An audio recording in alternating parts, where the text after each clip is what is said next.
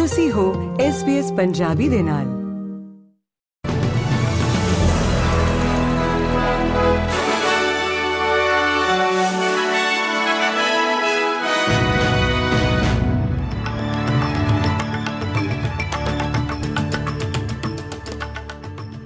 SBS Punjabi ਦੇ news room ਵਿੱਚ ਆਪ ਸਭ ਦਾ ਸਵਾਗਤ ਹੈ। ਆਓ ਨਜ਼ਰ ਮਾਰਦੇ ਹਾਂ ਅੱਜ ਦੀਆਂ ਮੁੱਖ ਖਬਰਾਂ ਦੇ ਉੱਤੇ।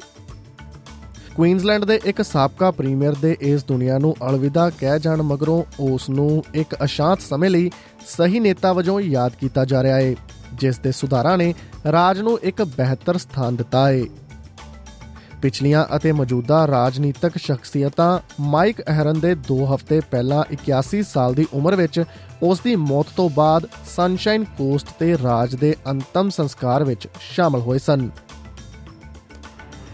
ਮੈਲਬਨ ਦੇ ਪੱਛਮ ਵਿੱਚ ਕਥਿਤ ਤੌਰ ਤੇ ਇੱਕ ਗੈਰ ਕਾਨੂੰਨੀ ਹਾਈ ਐਂਡ ਕਸੀਨੋ ਤੇ ਛਾਪਾ ਮਾਰਨ ਤੋਂ ਬਾਅਦ 21 ਲੋਕਾਂ ਨੂੰ ਗ੍ਰਿਫਤਾਰ ਕੀਤਾ ਗਿਆ ਹੈ ਅਧਿਕਾਰੀਆਂ ਦੁਆਰਾ ਚਲਾਏ ਗਏ ਇੱਕ ਖੋਜ ਵਾਰੰਟ ਦੇ ਨਤੀਜੇ ਵਜੋਂ ਨਗਦੀ ਨਸ਼ੀਲੇ ਪਦਾਰਥ ਅਤੇ ਗੇਮਿੰਗ ਟੇਬਲ ਜ਼ਬਤ ਕੀਤੇ ਗਏ। ਮਲਟੀ ਟਾਸਕ ਫੋਰਸ ਛਾਪੇਮਾਰੀ ਵਿਕਟੋਰੀਅਨ ਗੇਮਿੰਗ ਅਤੇ ਕੈਸੀਨੋ ਕੰਟਰੋਲ ਕਮਿਸ਼ਨ ਦੇ ਨਾਲ ਕੀਤੀ ਗਈ ਸੀ। ਰਾਸ਼ਟਰੀ ਸੁਰੱਖਿਆ ਏਜੰਸੀ ਦੁਆਰਾ ਤਸਦੀਕ ਕੀਤੇ ਜਾਣ ਤੋਂ ਬਾਅਦ ਤਸਮਾਨੀਆ ਦੇ ਇੱਕ ਬੰਦਰਗਾਹ ਨੂੰ ਪਰਮਾਣੂ ਸੰਚਾਲਿਤ ਜਹਾਜ਼ਾਂ ਦੀ ਮੇਜ਼ਬਾਨੀ ਕਰਨ ਲਈ ਹਰੀ ਝੰਡੀ ਦਿੱਤੀ ਗਈ ਹੈ। Australian radiation protection and nuclear safety ਦੀ ਇੱਕ ਤਿਮਾਹੀ ਰਿਪੋਰਟ ਵਿੱਚ ਕਿਹਾ ਗਿਆ ਹੈ ਕਿ ਸਟਾਫ ਨੇ ਹੋਬਾਰਟ ਬੰਦਰਗਾਹ ਤੇ ਕੰਮ ਪੂਰਾ ਕੀਤਾ ਤਾਂ ਜੋ ਇਹ ਯਕੀਨੀ ਬਣਾਇਆ ਜਾ ਸਕੇ ਕਿ ਇਹ ਅਜਿਹੇ ਜਹਾਜ਼ਾਂ ਦੀ ਮੇਜ਼ਬਾਨੀ ਕਰ ਸਕਦਾ ਹੈ ਅਤੇ ਐਮਰਜੈਂਸੀ ਵਿੱਚ ਜਵਾਬ ਦੇ ਸਕਦਾ ਹੈ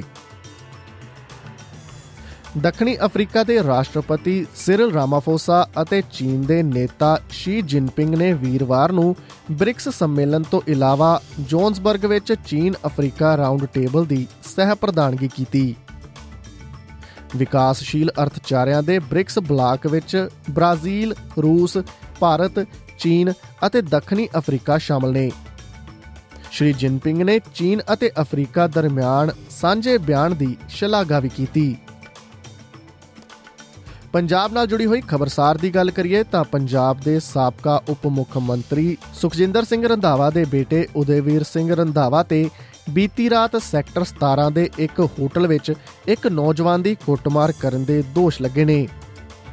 ਰੰਧਾਵਾ ਦੇ ਬੇਟੇ ਨੇ ਵੀ ਨੌਜਵਾਨ ਖਿਲਾਫ ਜਵਾਬੀ ਸ਼ਿਕਾਇਤ ਕੀਤੀ, ਜਿਸ ਤੋਂ ਬਾਅਦ ਦੋਵਾਂ ਖਿਲਾਫ ਕ੍ਰਾਸ ਐਫ ਆਈ ਆਰ ਦਰਜ ਕੀਤੀ ਗਈ ਹੈ। ਪੰਜਾਬ ਯੂਨੀਵਰਸਿਟੀ ਦੇ ਕਾਨੂੰਨ ਦੇ ਵਿਦਿਆਰਥੀ ਨਰਵੀਰ ਸਿੰਘ ਗਿੱਲ ਨੇ ਦਾਅਵਾ ਕੀਤਾ ਕਿ ਉਹ ਅਤੇ ਉਸ ਦੇ ਕੁਝ ਦੋਸਤ ਹੋਟਲ ਵਿੱਚ ਖਾਣਾ ਖਾ ਰਹੇ ਸਨ, ਜਦੋਂ ਰੰਧਾਵਾ ਨੇ ਪੁਰਾਣੇ ਝਗੜੇ ਨੂੰ ਲੈ ਕੇ ਵਾਸ਼ਰੂਮ ਵਿੱਚ ਉਸ ਉੱਤੇ ਹਮਲਾ ਕਰ ਦਿੱਤਾ। ਗਿੱਲ ਨੇ ਇਹ ਵੀ ਦੱਸਿਆ ਕਿ ਰੰਧਾਵਾ ਦੇ ਨਾਲ ਪੰਜਾਬ ਪੁਲਿਸ ਦੇ ਕੁਝ ਮੁਲਾਜ਼ਮ ਵੀ ਸ਼ਾਮਲ ਸਨ। ਉਸ ਨੇ ਦੋਸ਼ ਲਗਾਇਆ ਕਿ ਕੁੱਟਮਾਰ ਤੋਂ ਬਾਅਦ ਉਸ ਨੂੰ ਬੰਦੂਕ ਦੀ ਨੋਕ ਤੇ ਫੜ ਲਿਆ ਗਿਆ ਅਤੇ ਸੈਕਟਰ 17 ਦੇ ਥਾਣੇ ਵਿੱਚ ਲਿਜਾਇਆ ਗਿਆ। ਇਸ ਦੇ ਨਾਲ ਹੀ ਖਤਮ ਹੁੰਦਾ ਹੈ ਅੱਜ ਦਾ ਖਬਰਨਾਮਾ। ਐਸਪੀਐਸ ਪੰਜਾਬੀ ਤੋਂ ਮੈਂ ਹਾਂ ਪਾਰਸ ਨਾਗਪਾਲ। ਕੀ ਤੁਸੀਂ ਇਸ ਤਰ੍ਹਾਂ ਦੀਆਂ ਹੋਰ ਪੇਸ਼ਕਾਰੀਆਂ ਸੁਣਨਾ ਪਸੰਦ ਕਰੋਗੇ? Apple Podcast, Google Podcast, Spotify ਜਾਂ ਜਿੱਥੋਂ ਵੀ ਤੁਸੀਂ ਆਪਣੇ ਪੋਡਕਾਸਟ ਸੁਣਦੇ ਹੋ।